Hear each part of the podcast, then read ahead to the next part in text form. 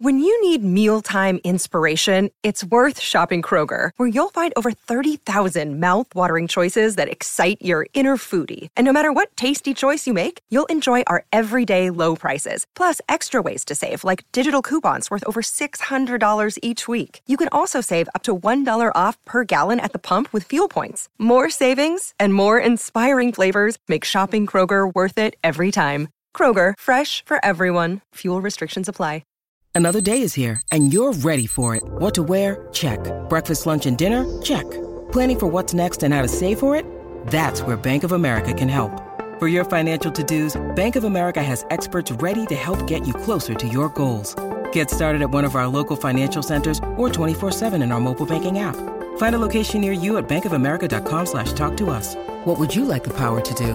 Mobile banking requires downloading the app and is only available for select devices. Message and data rates may apply. Bank of America and a member FDIC. Step into the world of power, loyalty, and luck. I'm going to make him an offer he can't refuse. With family, cannolis, and spins mean everything. Now, you want to get mixed up in the family business. Introducing The Godfather at ChumbaCasino.com. Test your luck in the shadowy world of The Godfather slot. Someday, I will call upon you to do a service for me. Play The Godfather now at ChumbaCasino.com. Welcome to the family. No purchase necessary. VGW Group. Void where prohibited by law. 18 plus. Terms and conditions apply.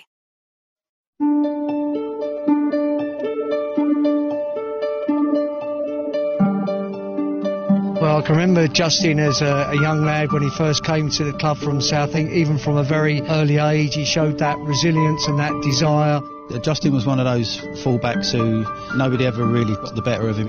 I can remember him coming from Southend. He was on that magical ride of the 91 Cup final. He had plenty to for himself. I think that shows part of his character. And he's always had a lot of time for people. Um, and, and that's, he's good with people. That's, that's, a good, that's a good trait to have. He understood the game and, and learned how to be a, become a proper defender and understood the art of defending. Oh, he's a great lad. Um, I'm sure all the other boys you interviewed have said he was a, he was a big personality. Got some fantastic memories of him, particularly when we won the cup final in '91. He got kept up most of the night by Paul Gascoigne. Sadly for Terry Fenwick, he broke his leg in the warm-up, and Justin played. He felt tired, but just got on with it. That was Justin all over. He's done his managerial time. He's, he's, he's been around a bit, but he's obviously learnt a lot from that. When you reflect on the two clubs that he went into, um, obviously at Newport, that was in the conference that he got promoted into the Football League and took them to the FA Trophy, and to replicate that as well at Leyton Orient, and just the mark that he left, not just in football, just people in general, the reaction has just been uh, uh, amazing. We had eight years together playing, also we had our post careers together as well when we spent a lot of time with quite a few of the other old boys in the Spurs legends. He was the life and soul of, of every party in that as well. And um, aside from those sort of memories, can't stop thinking about he should still be around. To serve that length of, of time at a club like Spurs says a lot about, as again, Justin as a football player, but as a person and his character. Football was everything to, to him. His will to win, even in those old boys' games, was there and evident for everyone to see.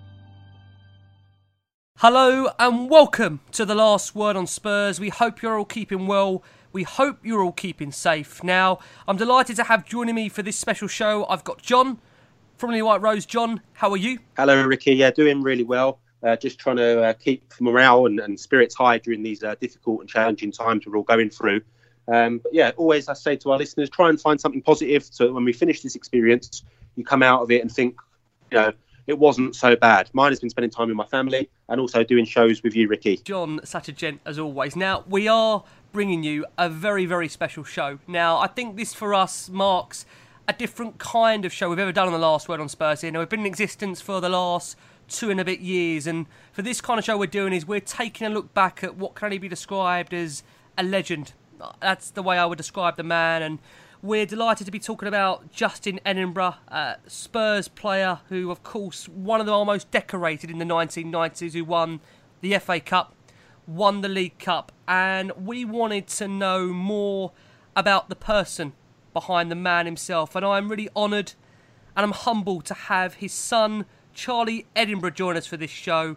Charlie, maybe a silly question at the moment. How are you? How's things? Ricky, John, thanks for having me on. Yeah, all okay. Um, I think you sort of touched on Dad there. You know, obviously no longer with us. So for me and the family, we, we've come through a lot worse times, and uh, I think you know um, that sort of prepared us for for anything like this. This is a bit of a walk in the park for us. You know, um, sort of being locked down in the luxury of our own home. It's it's not too bad. We're remaining positive.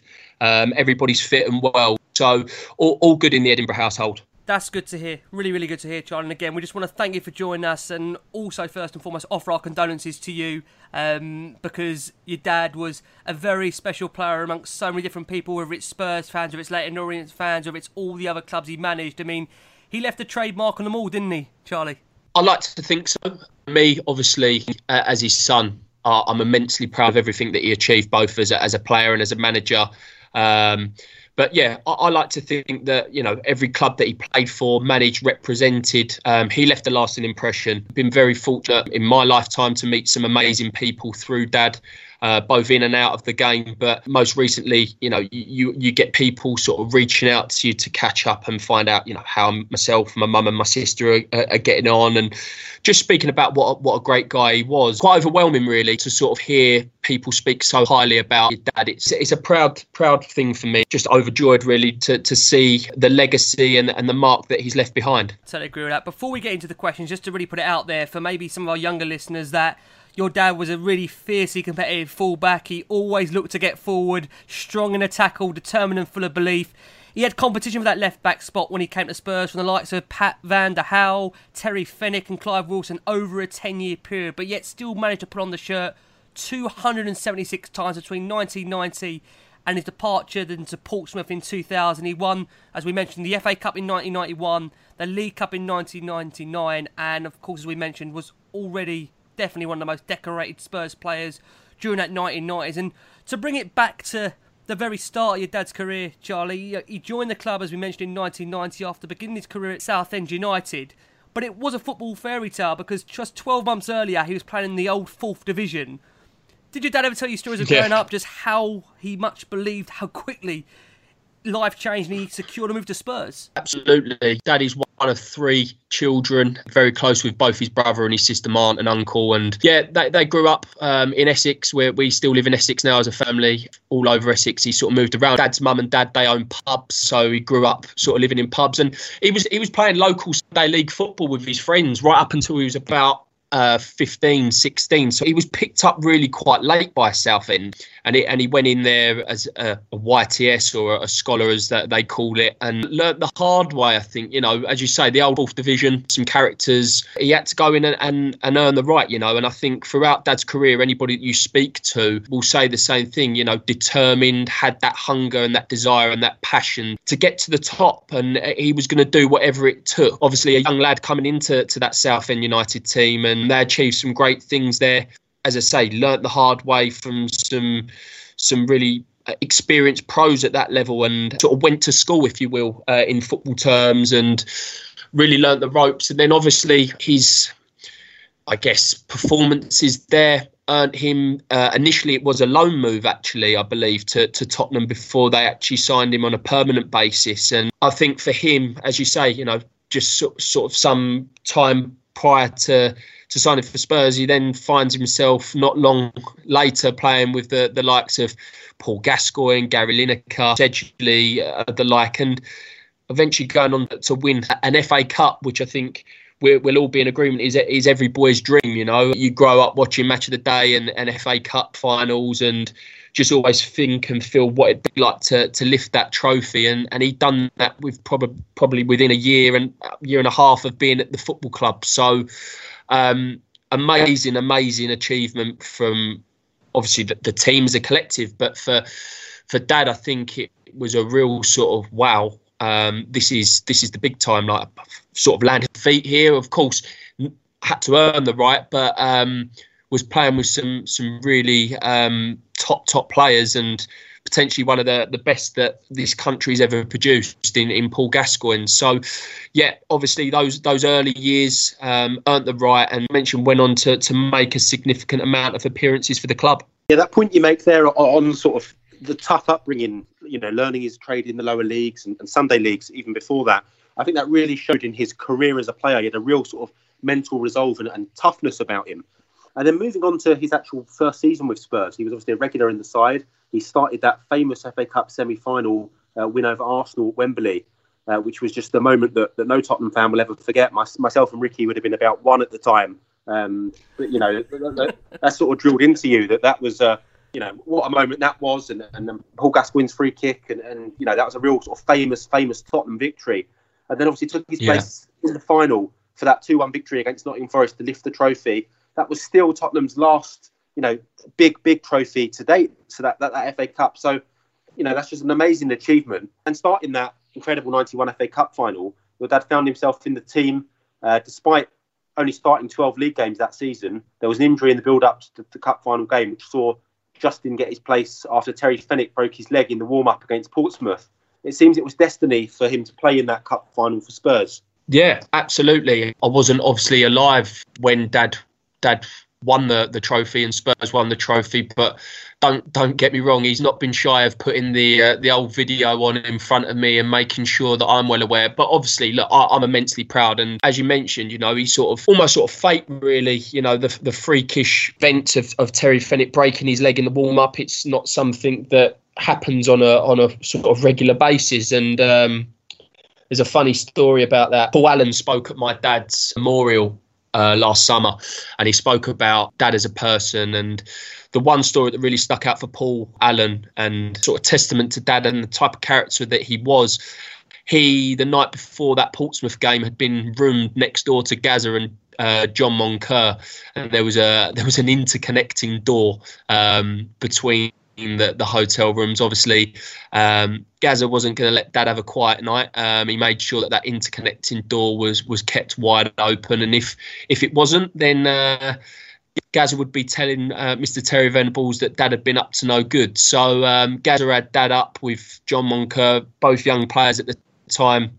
Playing all sorts of stupid games, who can hold their breath the longest, who can do X amount of press ups, who can sit in the sauna the longest, all things that are really, really good preparation for for an FA Cup game, as you can imagine. But um, that wasn't aware that he was in the squad, so it wasn't until you know very jaded, lack of sleep. Justin got a, a call up um, during the warm up that he was going to be playing, and, and by by all accounts, this is not me saying this. This is Paul Allen, one of Dad's former teammates, and said that Dad gave a, a man of a, a man of the match performance that day. If it wasn't probably for Gazza scoring the couple of goals, two or three goals, I think it was, that uh, actually won us that game, then Dad probably would have won the Man of the Match award. And um, I think that just showed what he was about as a man, you know, um, prepared to be thrown at the deep end, courageous. Probably wasn't the most technically gifted of players, but he, he every time he put on that shirt, every time that he crossed that white line and come out in front of of the thousands of fans that, that would be at home and away games, you know, he, he would give his all. And um, I think that's what took him so far was the fact that he was so so passionate and you know was gonna was gonna die for the cause. He'd do whatever it took to to make sure that you know the the result and he had a he had a positive impact on on, on the team's performance. The FA Cup final, there was a famous clash between your dad with Steve Sedgley and Roy Keane. It's fair to say, as I mentioned in the intro, that your dad never never feel intimidated from an opposition player.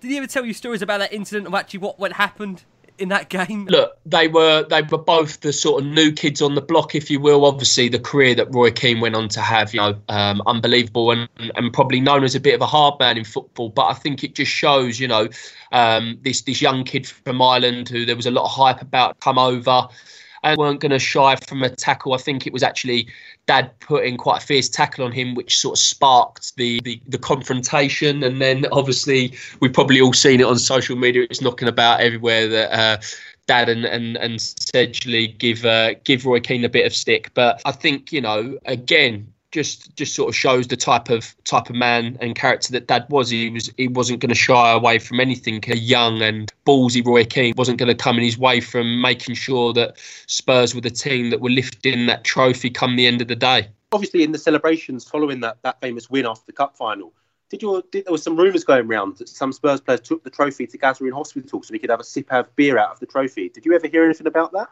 I have heard that's true. I don't know whether Dad was actually one of the players that went, but I do know that they did take the trophy to, to Gazza. Um, whether or not he had a beer uh, out of it or whatnot, uh, I'm sure they probably gave him something. But yeah, I'm sure at the time they were probably trying to sort his sort his knee out. So ultimately, I think all Spurs fans will be in agreement. As as brilliant as that team was without Paul Gascoigne that year, I don't think we we would have probably won that that trophy. And Dad would be the first to say that, as I'm sure many of that team would be be in agreement. You know, had some great players, but without without that man, it probably probably wouldn't have happened. But fair play to them. You know, obviously losing him during the game was obviously a, a huge huge loss, and I'm sure on that day, you know, as I say, I wasn't alive, but there was probably Spurs fans just in c- complete despair at the fact that he'd been stretchered off. But they all grouped together it wasn't going to let it phase them, and um, they made sure that they didn't just do it for themselves, but they they done it for Gazza, and yeah,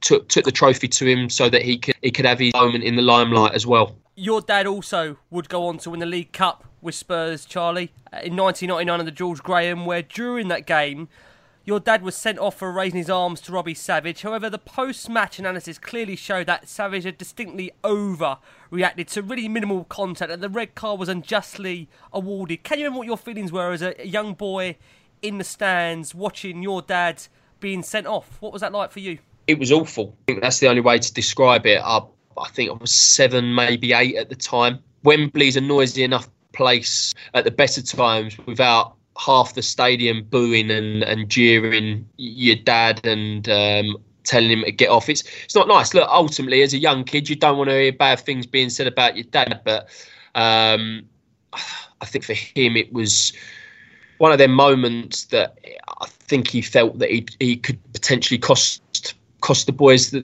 the game, and um, I don't think he would have ever forgiven himself. Um, but I, I, just remember bursting into tears. I was sat with my with my auntie and uncle, um, and I, I actually uh, tried to run out of Wembley. Uh, my, my, auntie managed to uh, to catch me near one of the burger hot dog stands and calm me down and after about probably sort of 15, 20 minutes, trying to convince me, she she got me back into my seat and saw Super Allan Nielsen's diving header seal the victory for us. And there's a there's a funny story which I wasn't actually aware of. Well, I was aware of it, but how true it was. But Dad was actually in the obviously in the change room in absolute despair, and he heard the roar of the goal, and the steward or the security man outside the the dressing room poked his head in and, and had said that Leicester had scored, um, which obviously Dad's heart probably went from sinking, but sinking even further for the steward to say, oh, I'm only joking, Spurs have just taken the lead. Um,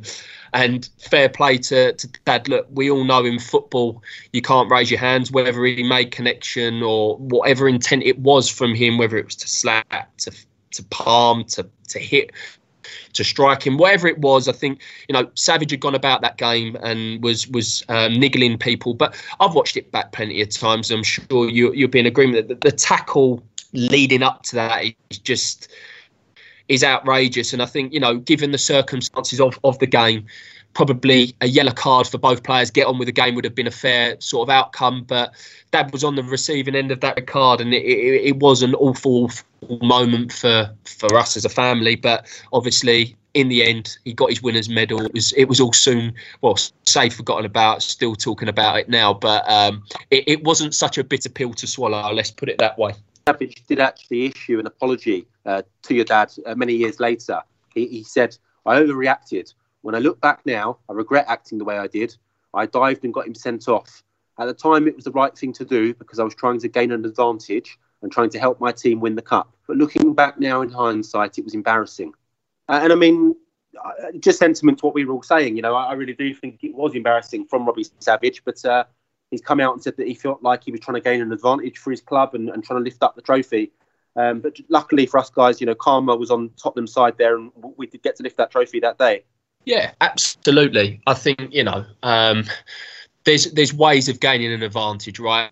And as I said, look, you you can't. We, we all know the rules of the game. You can't be seen to raising raising your hands in football. It's just um, it, it's it's against the rules. You don't do it. And you know, Dad, that was probably one of his biggest regrets. He was probably one of the more sort of experienced players within that Spurs team going into that game. And look, his temper got the, the better of him. But look, Dad got his apology. There's ways of gaining advantage, whether that was the right thing or the wrong thing. It's, it's a funny one, isn't it? You you take in playing a game of football yourself. What what are you prepared to do to to to give your team the advantage? And on the day that that's what Savage felt was the, was the right thing to do. Looking back now, he obviously understands it was embarrassing on his part, and he's been big enough and man enough to own uh, to sort of own it. And uh, it's in the past, and um, history was written. I think that was Dad was the last player to get sent off at the old Wembley, if I, if I'm um, told correctly. So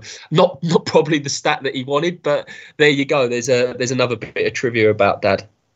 Charlie, did you ever end up bumping into Robbie at all? Uh, I would say you, but did your dad ever end up bumping into Robbie after the game or d- during that summer or, or kind of seasons on from, yeah. from that tie at all? We actually bumped into him summer, so I think he was a bit shocked. Um, I was only young, as I say, so I don't remember it clearly, but the story often um, gets passed around on our, on our family holidays. We we go uh, we go on holiday quite a lot with um, David Kerslake and Colin Calderwood's families uh, on holiday, and we were actually in Portugal that summer with the Kerslakes and the Calderwoods, and we was going out for dinner one evening, and um, me and David Kerslake's son Zach, I, I, think, spotted Robbie Savage eating in a restaurant with his wife or partner, and don't think there was any any sort of words exchanged, but it was just almost sort of a, a look of you know you, you know what you've done to me. I don't think he could actually look at Dad to be honest. He, he was he was embarrassed then. But look, he's as I say, it's, he's forgotten about now. He went on to to have a, a, fantastic career himself, you know, Savage, and doing a lot of great work for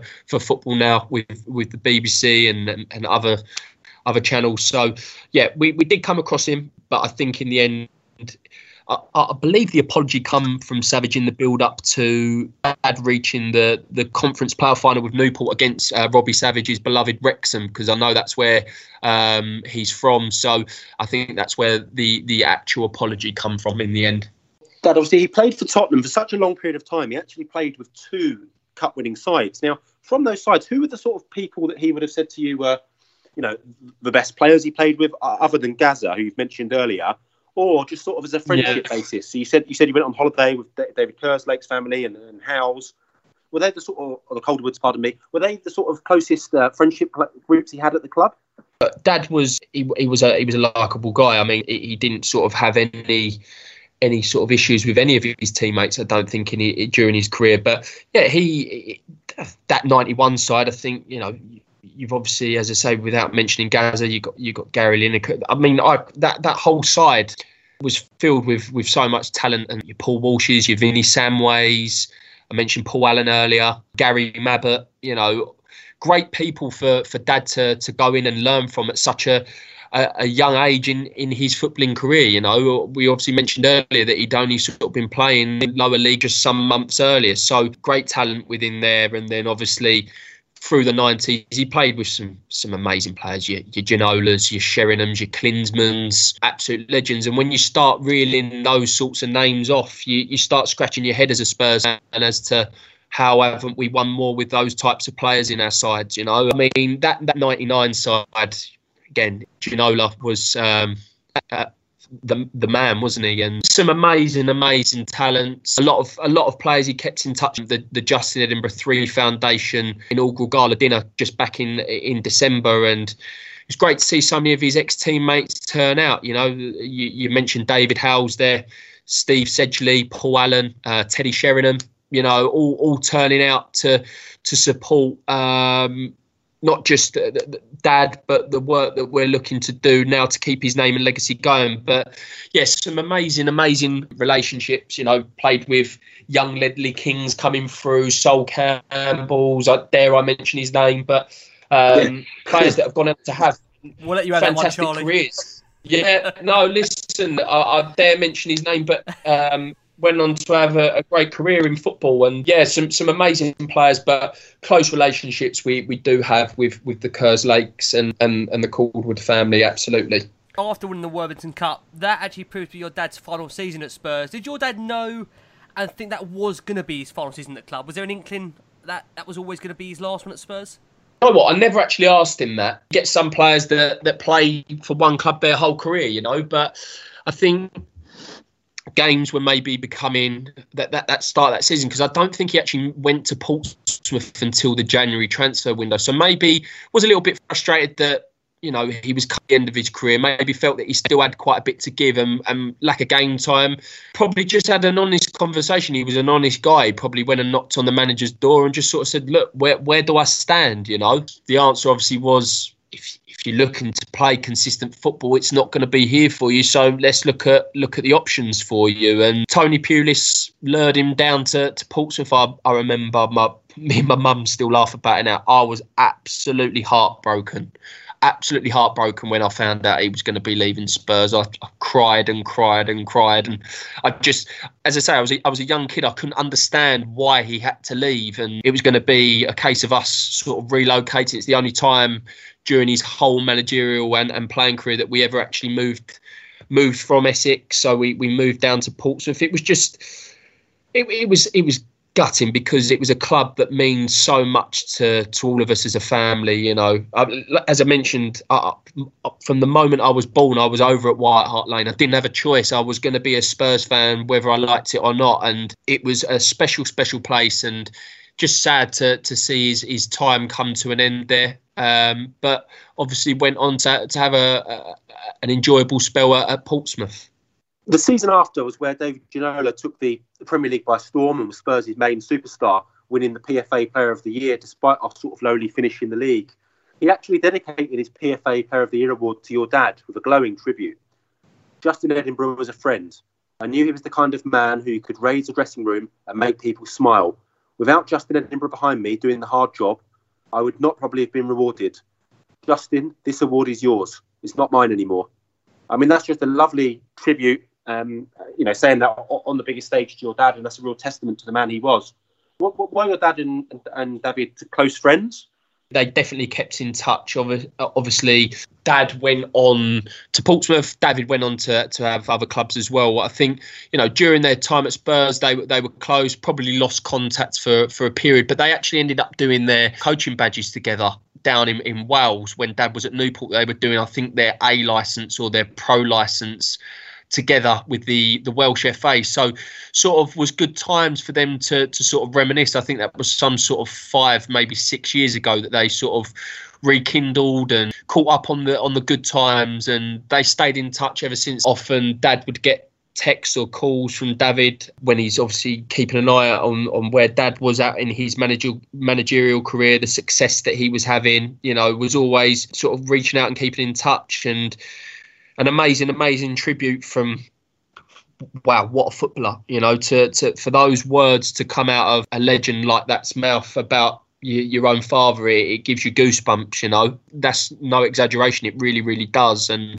I guess David was able to be the player he was. Dad lost half of his knee, probably doing double the running for David. But there you go, swings and roundabouts. Without David in the team, Dad probably wouldn't have played as many games either. So it made that left hand side look attractive. I don't think Dad would have moaned too much about doing the, the, the extra running. And yeah, to have have that award, it sort of dedicated to, to dad is, is is truly truly amazing. It speaks volumes of the man that your dad was, Chaz. We are going to go for a very quick break, and when we return, we're going to be discussing Justin's management career and, of course, the legacy the man leaves behind and the fantastic work going on with the foundation that Charlie is, of course, a massive, massive part of. Please don't go anywhere. We are going to be back after this very, very short break. Hello and welcome back here to the last one on Spurs. Thank you for always downloading us as we really reflect on a real Spurs legend, as we mentioned, one of the most decorated players of that 1990s period up into the millennium in Justin Edinburgh. And we're honoured and humbled, as I mentioned in the intro, to have Charlie Edinburgh, Justin's son, join us for this special show. And John, I'm going to hand back to you. Justin began his, his managerial career in, in non league football uh, eventually joining Newport County in 2011, where he staved off relegation from the conference to then National League, before taking the club back into the Football League after a 25 year absence. Spells followed at Gillingham and Northampton before he took over at Orient in 2017, and once again led a club back into the Football League. When your dad actually took over at Orient, he inherited a real sort of underperforming squad and a, a club which sat in 20th place in the National League. Could you just explain to our listeners who may not know of Orient's struggles at that time just what sort of a job your dad was taking on. Yeah, absolutely. Look, I think first and foremost, they're not on the same scale as, as Spurs, uh, but they are a massive football club in their own right, and um, you know, old First Division football club. And Dad had worked so hard to establish himself um, in his own right as a as a football league manager. You know, you mentioned he built his way up through non-league, eventually um, getting Newport back into the football league, and then obviously spells at Gillingham and Northampton followed. I think the the the real the real thing for Dad was um, it was an embarrassing sort of time for him. I think because he'd he'd been employed by Northampton um, the previous season to to sort of go in, keep them up, which he did. That was his remit. He kept them in in League One, and then he was allowed to sign 13 new players that summer. And then he only got four games of the start of that that following season before he got sacked. And look, football is a is a crazy game. I'm not going to say who made that decision, why they made that decision. I don't agree with it. I'm going to be biased and say I don't agree with a manager getting four games. I don't think that that's enough time to to work with 13 new players on top of the, the players that he already had at the football club. So for him, I think you know he'd he'd worked so hard to to sort of earn that right as a football league manager, and I feel that he felt he was a bit embarrassed. Um, so when the the Leyton Orient job came up, and I remember it so clearly, me and him was standing in the kitchen. He was cooking a bit of dinner, and we was just sitting there having a beer together. And, and he said to me, "I'm I'm gonna." He, this was the longest as well, by the way, that he'd sort of been out of um, work as a manager. I think he'd been out of work for maybe three or four months, and he sort of said, "Look, um, I'm I'm gonna." I'm going to put my name in the hat for the Leyton Orient job. And I said to him, You're absolutely crazy. I said, You've worked so hard to get yourself into the into the football league. You're going to take a club that has just been free falling for the last two, three years, and they're they're free falling even still now that they've got new owners. They've, they've had a takeover. It, I said it's it's just there's no upside, Dad. You've you've worked so hard. He was like, look, I back myself. I'll get it right. They've I've watched them. They've got the potential there, and I think they'd been on something like a 15 game winless streak, which is a significant amount of games. A, a team that was probably shot of confidence, a lack of belief, and and he backed himself to go in there and and and steady the ship and and take the, the, the huge football club, as I say, that is Leyton Orient back to, to where they rightfully belong. And it was never going to be an easy task, but he, he he went in and by some some way, I think he ended up guiding them to 13th, 12th position that season. So he really did go in with not a, not a great deal of change. You know, he had to inherit staff that was there, and he grew fantastic relationship with Ross Embleton, um, who's the now manager at Leyton Orient, and Danny Webb. Um, obviously, he'd he'd worked with Martin Ling in the past. That they played together at Southend, and obviously Martin being the director of football. Um, there was a lot of positives there for Dad, and I think that was that was sort of demonstrated by the work that he'd done, and, and sort of managed to turn that around. I think he went in there December and and, and got them to that mid-table finish that season, but then obviously the following year was just uh, incredible incredible uh, achievement. You know, to to see what he was able to instill into a group. You know, some sort of eighteen months later, what he was he was able to to make a team that were a sinking ship into into champions and and to got, get them to a, a a league final at Wembley was was some feat. Charlie, it's interesting you bring up the point there that you know when your dad took them over, they were seemingly staring, as you mentioned, at a, a second consecutive relegation in the face, and they were without a win. Like you rightly said, I think it's 14 league games. But your dad's arrival, it simply changed everything, leading Leyton Orient away from the relegation zone to a mid-table finish in his first six months in charge, before then leading them to the National League title in May.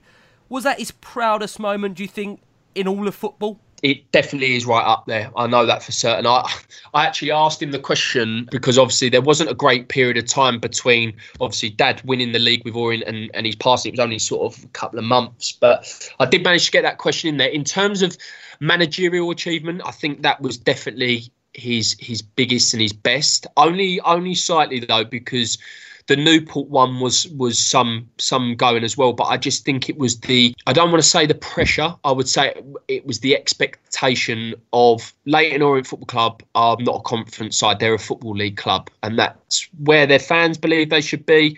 And I think that's where the footballing world know that they they should be uh, rightfully a football league club. So I think it was the the expectation that was on his shoulders to, to deliver and and to actually win the title because it, it weren't it it come right down to the wire it come down to the last game of the season i think you know it was it was a great he fell in love with that football club he really really did you know um, and I, I, truly believe it, it's such a shame that he, he never sort of got to to give him a a go in in the football league this season because I truly, obviously, the strange events that's happened with all this coronavirus, the, the season would have finished. But I do feel that they would have been right up there. Um, I really, really do. And that's no disrespect to the work that, you know, Ross um, and, and his staff have done. They've done an unbelievable job in the most horrendous of circumstances that you wouldn't wish upon anybody. You know, there's there's no right or wrong or manual on how to deal with the situation that the football club found themselves in. But just just gutted that Dad didn't get that opportunity to to showcase again what he was capable of as as a football league manager. But definitely, definitely, it was up there as a as a a great achievement in his career. Um, but I never actually asked him the question his greatest footballing achievement because obviously winning an FA Cup's got to be it's got to be right up there. It's got to be right up there, but it's, it's a tough one. I, I, couldn't give you an honest answer. More impressively, around that, that spell at Orient was that your dad actually achieved that feat with the squad he had inherited. Barring you know those new additions, was it impossible to predict what your dad could have genuinely gone on to achieve at Orient? Do you know what? I, I think you speak to, and I, I've been, as I say, fortunate enough to to become quite close with a lot of um, players that Dad's worked with in the past, and I think one thing that stands out for me um, is the, the the thing that always pops up is what a great man manager he was. Um, Dad would would really study each individual, what worked for them. Um, family, dad, dad was a family man. You know, football aside, um, family come first. Family was his first love. Football was his second. Um, and dad would really take a lot of time to get to know each individual, their family, their background, what made them tick. And I think that's just maybe what what some managers lack um, in, in certain, and why perhaps they don't they don't necessarily go on to to to achieve um, the greatness as a manager that perhaps they had as a player. You know, I'm not going to say Dad was you know the, the, the most amazing of footballers, but I, I, think with his managerial career. In, in the time frame that he had, he he done some amazing things. I see him manage more teams punching up the top of the table than sort of down the bottom. He just had this knack of of going in and, and getting his arm around players and making them believe in their ability. And you know, spoke to a lot of players with the, the work that we're doing with the foundation. You know, Macauley Bonne, who was um, Leyton Orient's top goal scorer in that title winning season last year. He's, he's now applying his trade in the championship for Charlton. And he says he owes so much to to my dad because he, he'd fallen out of love with playing football. He didn't want to he didn't want to play football anymore. And it wasn't until my dad come in and got his arm around him, told him how how good he could be, um, and then, as you say, a year later, he finds himself playing championship football, and it's um, they're they're the stories that fill fill me with so much pride and with so much joy because to know that dad was dad to me, um, the same way that you know you've got your dads and my my dad just happened to be a, a, football player and a football manager, and that was the normal to me growing up, and and it still is now. I've never known anything different, but to to know that my dad could have such an impact on people, do the things that he was able to do, it, it just it, it really really is the most amazing feeling. Um, there's there's not really words to describe you know the pride and and how how grateful I am that dad was my dad you know Chaz, just on the back of that, I have to ask you, your dad's achievements last season were rightly recognised at the inaugural Pride of Essex Sport Awards when he was named the Professional Sports Personality of the Year. just how special was that to get that recognition? It's it's the very least the man deserved for the wonderful work he did do at Orient, and that again, kind of the the the, the personality for me is so key here. That personality of the year award because his personality was so infectious. Absolutely, absolutely. It was a it was a really proud, really proud uh, moment for us as a family. You know, it was sort of um, not just football related. Um, there's some some great people from from the county of Essex and teams that are involved, and I think he was up against Alastair Cook, who obviously was former England cricket captain and, and Essex County cricket captain, and to see Dad sort of trump somebody like that to to win that that title um, of sort of sports personality of the year is it's, it's, incredible, you know. I think we've all seen, and I watch it back with a massive grin on my face. You know, the the video footage of Dad in the change room with that group of players after winning the the league with Leyton Orient, and you see him um, bouncing around in the fan park. Um, in Madrid before the Champions League final, you know, he was just so full of energy, so full of life, had so much to give. Um, just personality was absolutely one of his strong points. He he was such a strong personality, um, but in the in the right way. You know, he, he made sure that he always conducted himself correctly. Um, I'm sure there's probably a few fourth officials out there that would disagree, um, but there you go. He's um, he's earned that award. Uh, another fantastic honour. And um, he, he, put that one nicely along, uh, winning sort of the, the conference manager of the year as well for, for that season. I'm not sure if this is something your, your dad built up during his time at Orient or, or, or something's happened um, later on, but I've noticed that Spurs and Orient have sort of struck up a, a sort of relationship again. You know, many years ago, many Tottenham players used to head to Orient on loan as one of their first moves. And last summer, we saw uh, George Marsh and then in January, Kazaiah Sterling join Leyton Orient on loan. Is there still sort of a connection between Spurs and Orient? And, was your dad a part of that at, at all? There's lots of different connections there. I think if you go back over the years, Spurs and Orient have often had that sort of connection. Players, Harry Kane's gone on loan there, Tom Carroll. Um, there's been players that have, have it, it's a good location for, for young up and coming players at, at Spurs to, to go and, and play a, a decent standard of football for a fantastic football club. Dad had built up a really, I say, really good connection. He was fortunate enough to obviously guide Gillingham in the League Cup to face Spurs at White Hart Lane in the last season at the stadium, and um, obviously came up against Pochettino and, and his staff, and had um, albeit didn't get the result. Um, it was one of those ones. It was quite bizarre, really, because obviously I support Spurs, but obviously I support my dad as well. So it was one of them ones. I didn't really want to see Dad lose five 0 but five 0 is what he got, he got, and I think he probably would have took that on the chin when you look at the likes of the players that were playing that night. But you know, Dad spent um, some really lengthy time after the game with Pochettino, and he said what a, what an incredible act. You know, um, knew all of his knowledge about what Dad had uh, done with the football club, and sort of struck up that relationship to basically say, look, if you ever want to come in and watch training, not to not to patronise Dad or to say that Dad didn't know what he was doing, but just sort of made that that that opening, that putting a hand out to say, look, come in, watch training. Um, let's see what we can do. But I think going into the football league this season, that would have definitely have been something that Dad would have looked to have tapped into. But obviously, um, Ross Embleton worked within the, the, Spurs academy himself, you know, during his coaching career. So I think perhaps maybe that connection there as well. But yeah, obviously George Marsh um, has played quite a, a, number of games. Uh, we still go to Leyton Orient as a family to watch. He's he's really, really performed well, um, especially in, I, I, think, better suited from what I've seen in a, in a right fullback position as opposed to a central midfielder. I think he's really, really done well when he's been asked to fill in at right back. He's he's put in some really good performances. And then, as you mentioned, Kazaiah, um, I've not seen, um, hasn't made an appearance yet. I think he maybe had a slight injury that he was looking to overcome. But obviously, with the, the current state of things, he might have uh, made a couple of appearances by now, had the, the sort of football season not been put on pause. But definitely, definitely a relationship that Dad would have looked to have utilised, I'm sure. But um, it's, it's brilliant to see, you know, two clubs that meant so much to Dad um, sort of working together.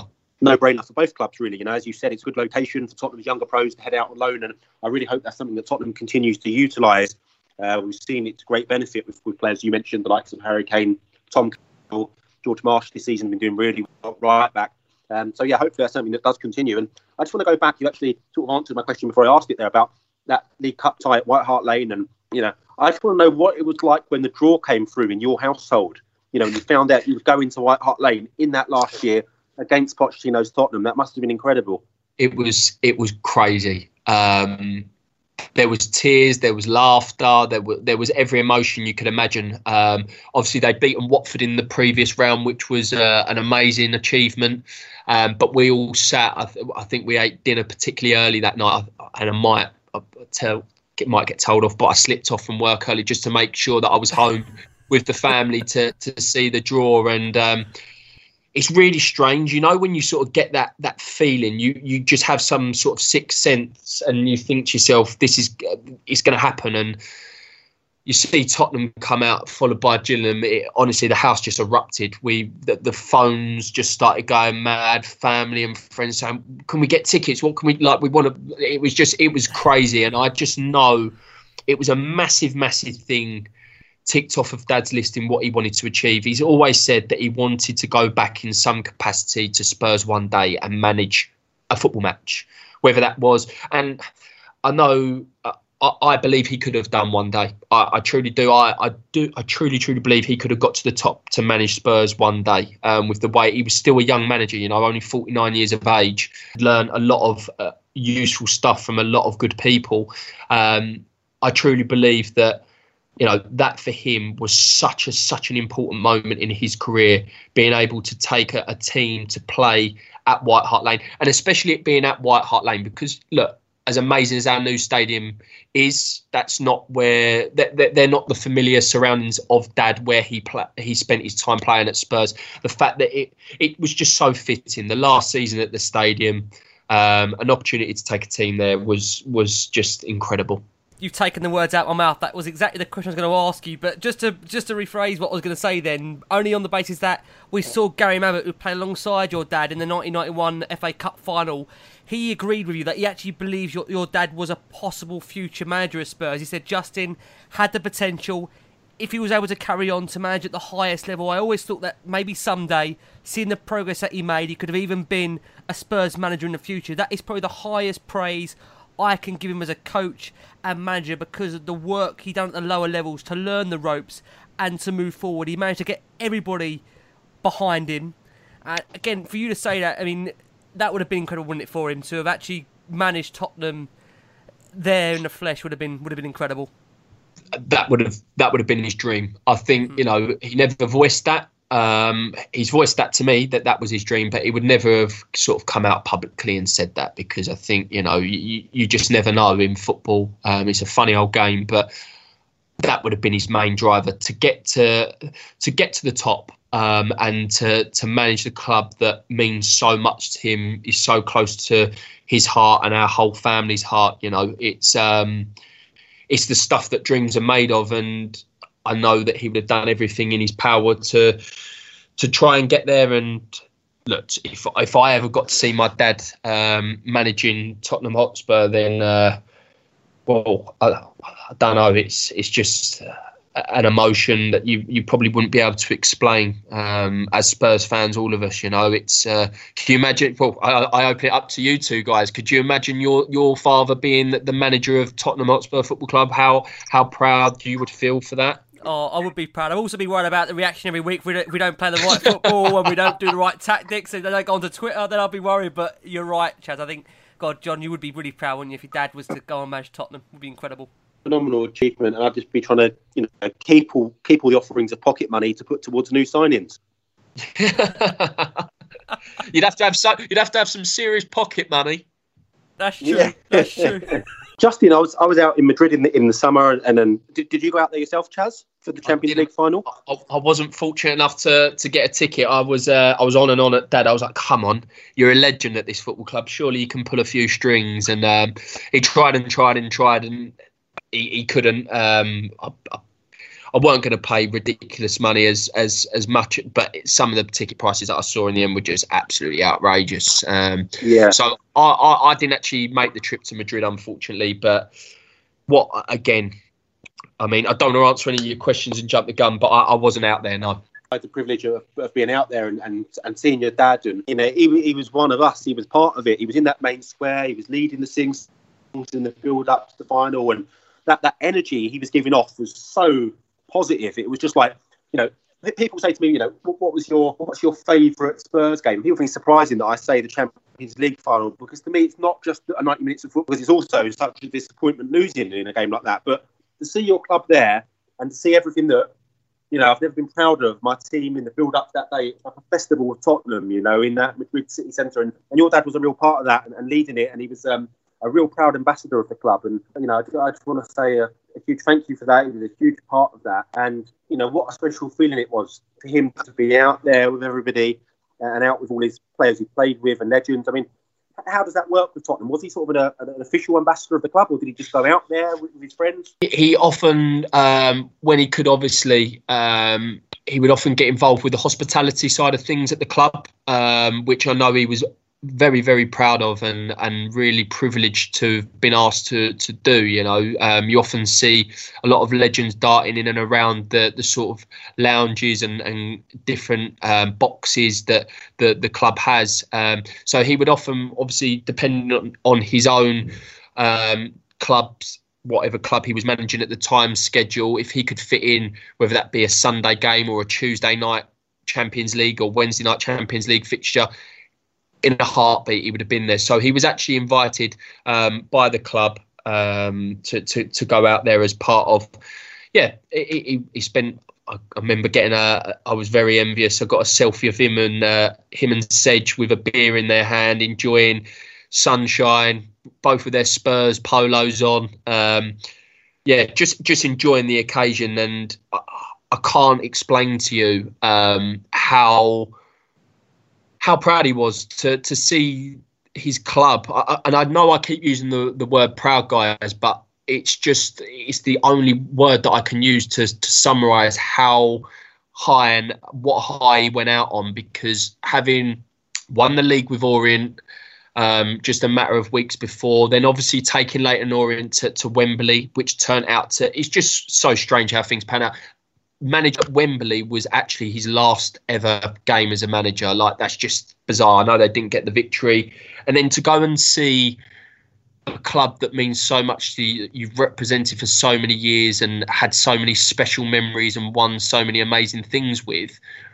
It, I, I just don't think it gets any better than that. Albeit, obviously, the only way it would have got better is if if we'd won the, the Champions League. But just the I remember him picking me up. So I, I watched it at a barbecue with friends, and he come. I, I didn't obviously I'd had too much to drink, so I, I just stayed at my friend's house, and he come and picked me up the next day. So he'd literally got back from Madrid um, with little or no sleep.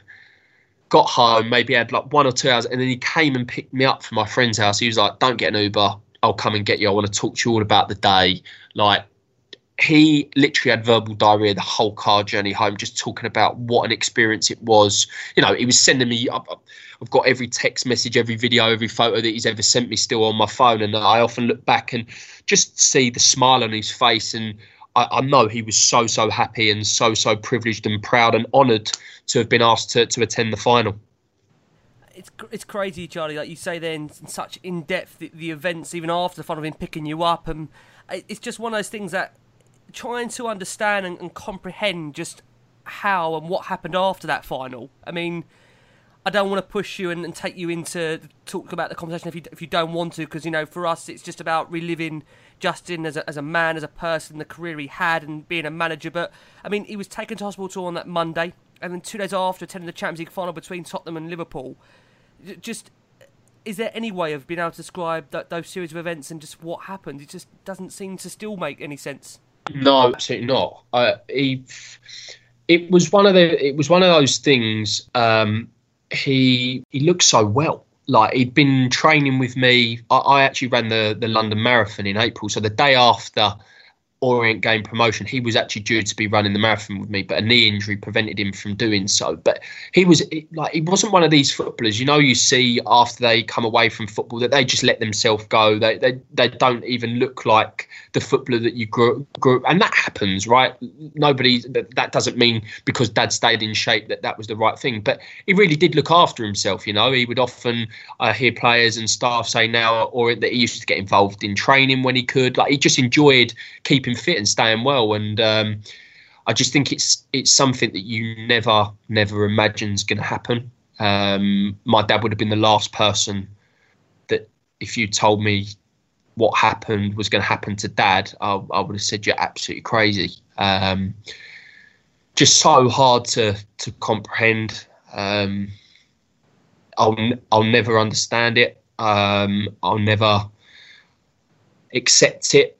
I think it's just me and my family, me, my mum, my sister. Now we we, we it's taught us a lot. Um, you know, it's life is short, unfortunately, um, and I hear people moaning a lot now in this current circumstances of how bad things are. Well, trust me, things can be a lot, lot worse, and um, you know you've got to be positive as dad was and he instilled that in us you know. We we've we've been through a, a year of hell. Um, it's coming up to a year now since we we obviously lost him. Um, i don't know whether that feels like one day one week one year but it's just so so surreal that that that one year is sort of um, on the on the on the approach. But you can't comprehend it to answer your question, you, you don't you, you ask yourself why what did he what did he do to deserve it? Um, there was so much to look forward to. Um, just heartbreaking doesn't even doesn't even um, explain it. You know, it, it's changed me as a person for the better. Um, it's made me a, a much more appreciative of what what I have and and I'm not talking about you know physical things. I'm talking about relationships, and it just brings you all so much more closer. Um, but he's he's topic of conversation every day. Um, to put a positive spin on it, because I don't want it to be all doom and gloom. You know, as I've mentioned throughout this this pod, you know, he was such an upbeat and positive guy, and he wouldn't want us as family and friends to be downbeat. He would want us to carry on our lives and make sure that we're maximizing that and and doing what we can to to have the best possible life that we can because you you sort of reel off those events there and, and how his time comes to an end. I wouldn't mind my time coming to an end going out on that sort of high. Um, so yeah it, it absolutely heartbreaking. Miss him every day every minute of every day he's always in my mind but life has its has its ways and unfortunately that's that was the card that we were dealt, and um, we've we've had to we've had to deal with that. And Charlie, obviously, the challenge for you now is to continue your your father's legacy, and you since launched the, the Justin Edinburgh 3 Foundation, which aims to install defibrillators in all sports clubs and gyms.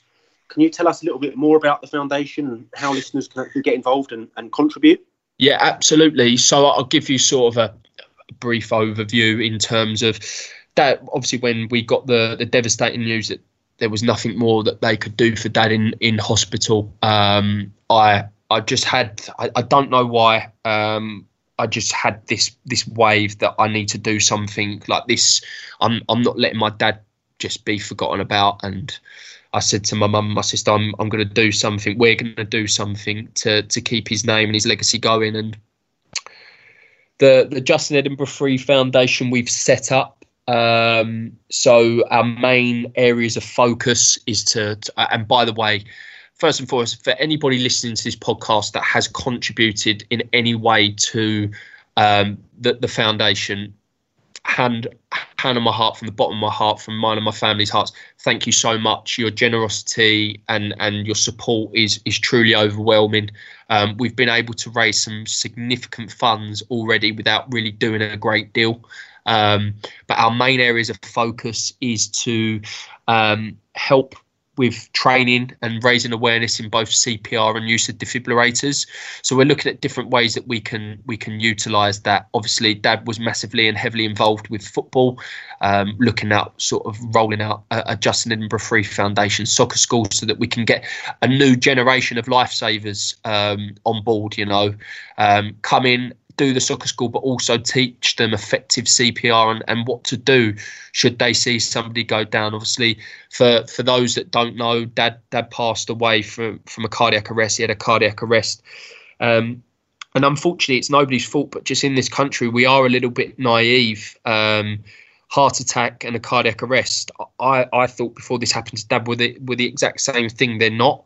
Um, and it's about educating people in in that and what to do should they see somebody having a heart attack, cardiac arrest, to give that person who's suffering the, the trauma the best possible chance of survival. You know, that's why we're doing this work. We want to make sure that no family um, has to endure the pain that we've had to. You know, you, are not just saving one person's life; it's the ripple effect that it has. Um, so, with that, obviously, the, the more training and, and defibs that we can get out there, then obviously we can we can go a long way to to to achieving our goal. But the long term goal, and obviously at the moment like everything else in the world, it's sort of been put on hold really because it's just going to get pushed to the bottom of the pile with the current pandemic that's going on. Our long term goal is to campaign for a law change. Um, we want to call that Justin's Law. So, Dad was training in a gym uh, with my mum when he had his cardiac arrest. That gym didn't actually have a, defibrillator on site. Um, and looking at it now, um, I think it's just surely got to be common sense. It's like having a seatbelt in your car. You might not ever need your seatbelt. It's just there to protect you in case of, you know, an accident or or anything like that. But a defibrillator should be in in any environment where there is people pushing themselves physically to to the maximum.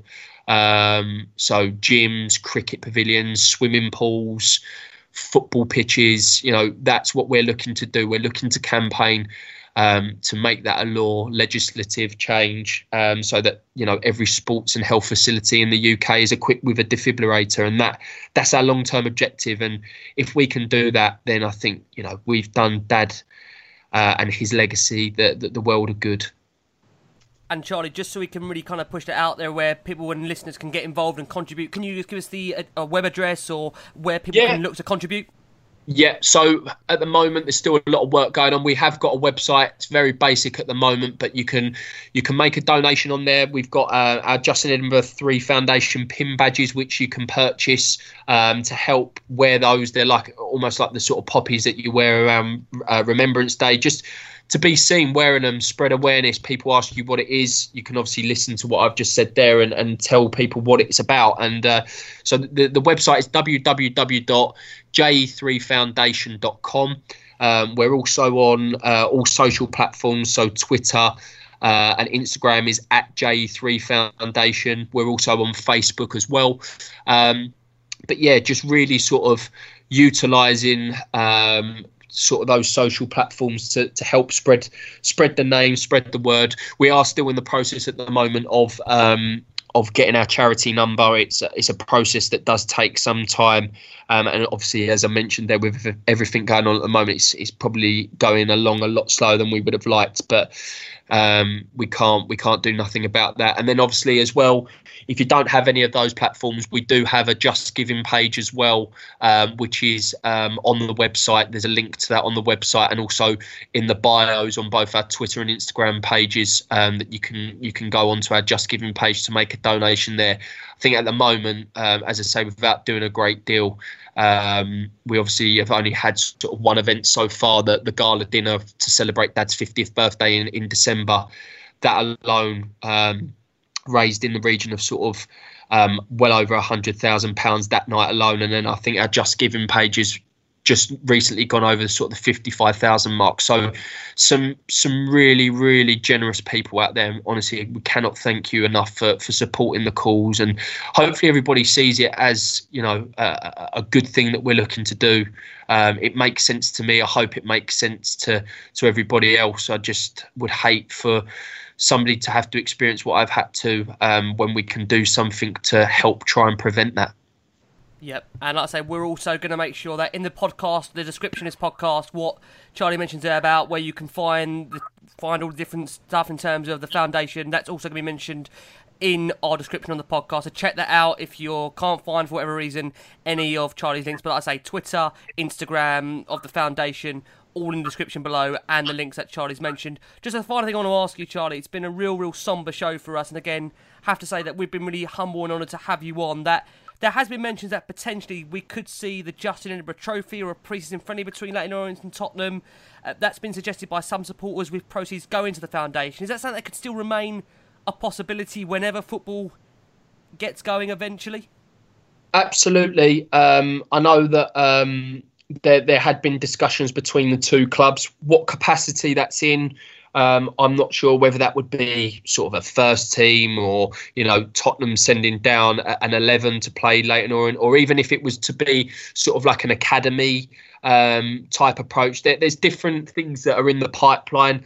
Um, I'd love to see it because it would be a, a, great thing for, for us as a family to see, you know, two clubs that meant so much to Dad sort of come together each pre-season to to to play a, a memorial sort of trophy for for Dad. That would that would mean the absolute world. But definitely, it's something that we're looking at. Um, there's lots of different planning and, and things going on in the background. So I, I encourage all all Tottenham fans, anybody listening to this podcast, you know, keep keep an eye out. There'll be plenty going on for people to get involved with, and yeah, just please please continue to to spread the word because um, you you could be a lifesaver, and um, if that's down to to the work that we're doing with the Justin Edinburgh Free Foundation, then as I say, if we can save one person's life, um, we've done Dad's Dad's legacy the world of good just want to again say, Charlie, from us, honestly, I can't thank you enough for coming on the show. It has been a real humble pleasure to have you on to discuss your dad, to really discuss the man really behind the shirt. And I think that's what we're very keen to do to make this a celebration of his life, to talk about the legacy that he leaves behind, to talk about the foundation. And I'm sure, John, as well, for you, um, this has been a real, real, I say, I say, a real somber show, hasn't it? Yeah, definitely. It's been really sort of heartwarming to, to hear, um, you know, Justin's story and, and, what Charlie and his family have had, had, to go through, but also that he's trying to now move forward with it so positively with the foundation and the excellent work they're doing. Myself, and, and I'm sure you will, Ricky, too, will be putting out the details of the foundation where fans can make those, those donations. But I'm sure lots of Tottenham fans would love to get involved. And, and just thank you, Charlie, for coming on and, and sharing the memories of, of, your dad's life, who was a wonderful man and a, a real Tottenham legend.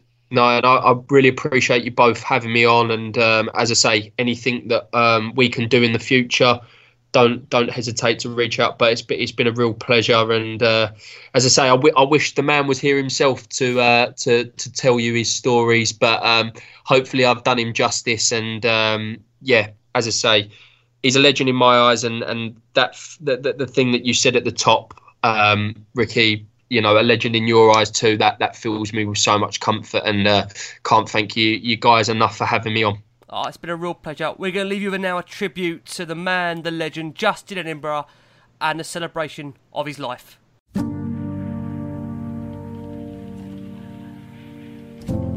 I, I, I try not to live every tackle, every header, every run on the pitch, but I just can't detach myself from that. I think he's one of the best, really, in terms of someone who uh, he was quite straight. I think the best ones. He's got that. For me, he's got that right balance of of forward thinking, but that old school edge. I think that the, the best managers have got. You know, I, I, still feel I feel shattered more as a manager after a game than I did when I was a player. You know, my, my Saturdays and Tuesday nights are a write-off because I'm actually worn out. He knows how to handle players off the pitch. I think it's very rare in this day and age.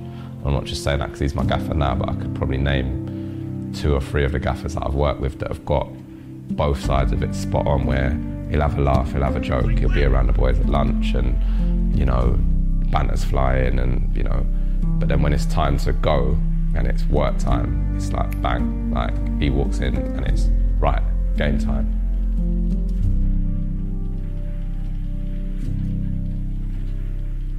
Well, I think the, the feeling is one of the best feelings that you could imagine as a professional footballer. Incredible respect for anybody that that reaches the level of football that the manager played at. To firstly get to to the top level and, and play there for you know over 10 years was was a, a fantastic journey and something that memories will never never leave me and I cherish forever really. When he came out of the end of his playing career, it went back to, to, to scratch if you like and he had to start again. And I hear people now who've just stopped playing and they, they keep talking about well I shouldn't have to go non-league to get a manager's job where there was none of that from Justin. It was I think started at Billericay. I don't think anyone could have prepared me for it. I was a manager. They wasn't interested in what I'd done in my playing career. That that been and gone. So I had to quickly remember, get to grips with that. You know, when I went to Billericay, we was I was pumping the balls up, washing the bibs, organising the coach travel, paying the players' wages. You know, you, you, you're at that level. You've got to get involved. I think that's a, you know very admirable of him to, to sort of do that route. He didn't expect anything out of him just because he had a great career.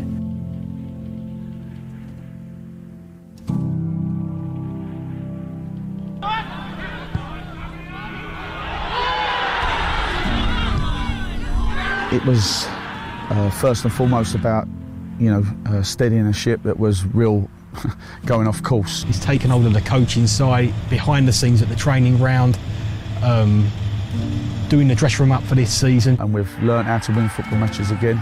And I think we've learned the level. I think the club have regained their credibility, have regained their name, their passion. I think they've regained their club.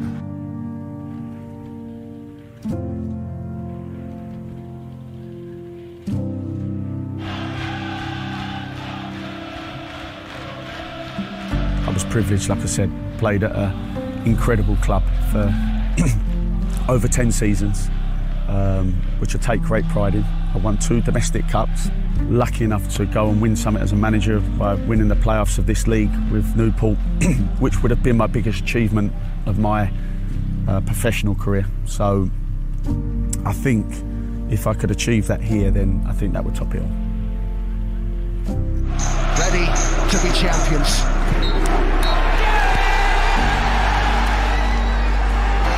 Leyton Orient are promoted. The O's are heading back where history says they belong.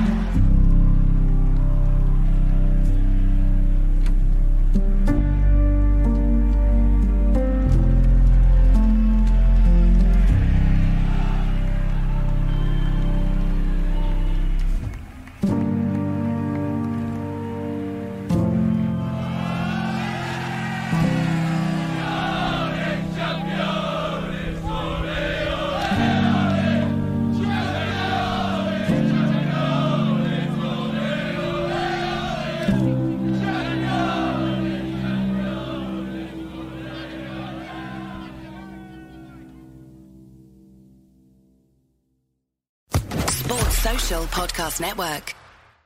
Hey guys, it is Ryan. I'm not sure if you know this about me, but I'm a bit of a fun fanatic when I can. I like to work, but I like fun too. It's a thing. And now the truth is out there. I can tell you about my favorite place to have fun Chumba Casino. They have hundreds of social casino style games to choose from, with new games released each week. You can play for free anytime, anywhere. And each day brings a new chance to collect daily bonuses. So join me in the fun. Sign up now at chumbacasino.com. No purchase necessary. Group. Void were prohibited by law. See terms and conditions. 18 plus.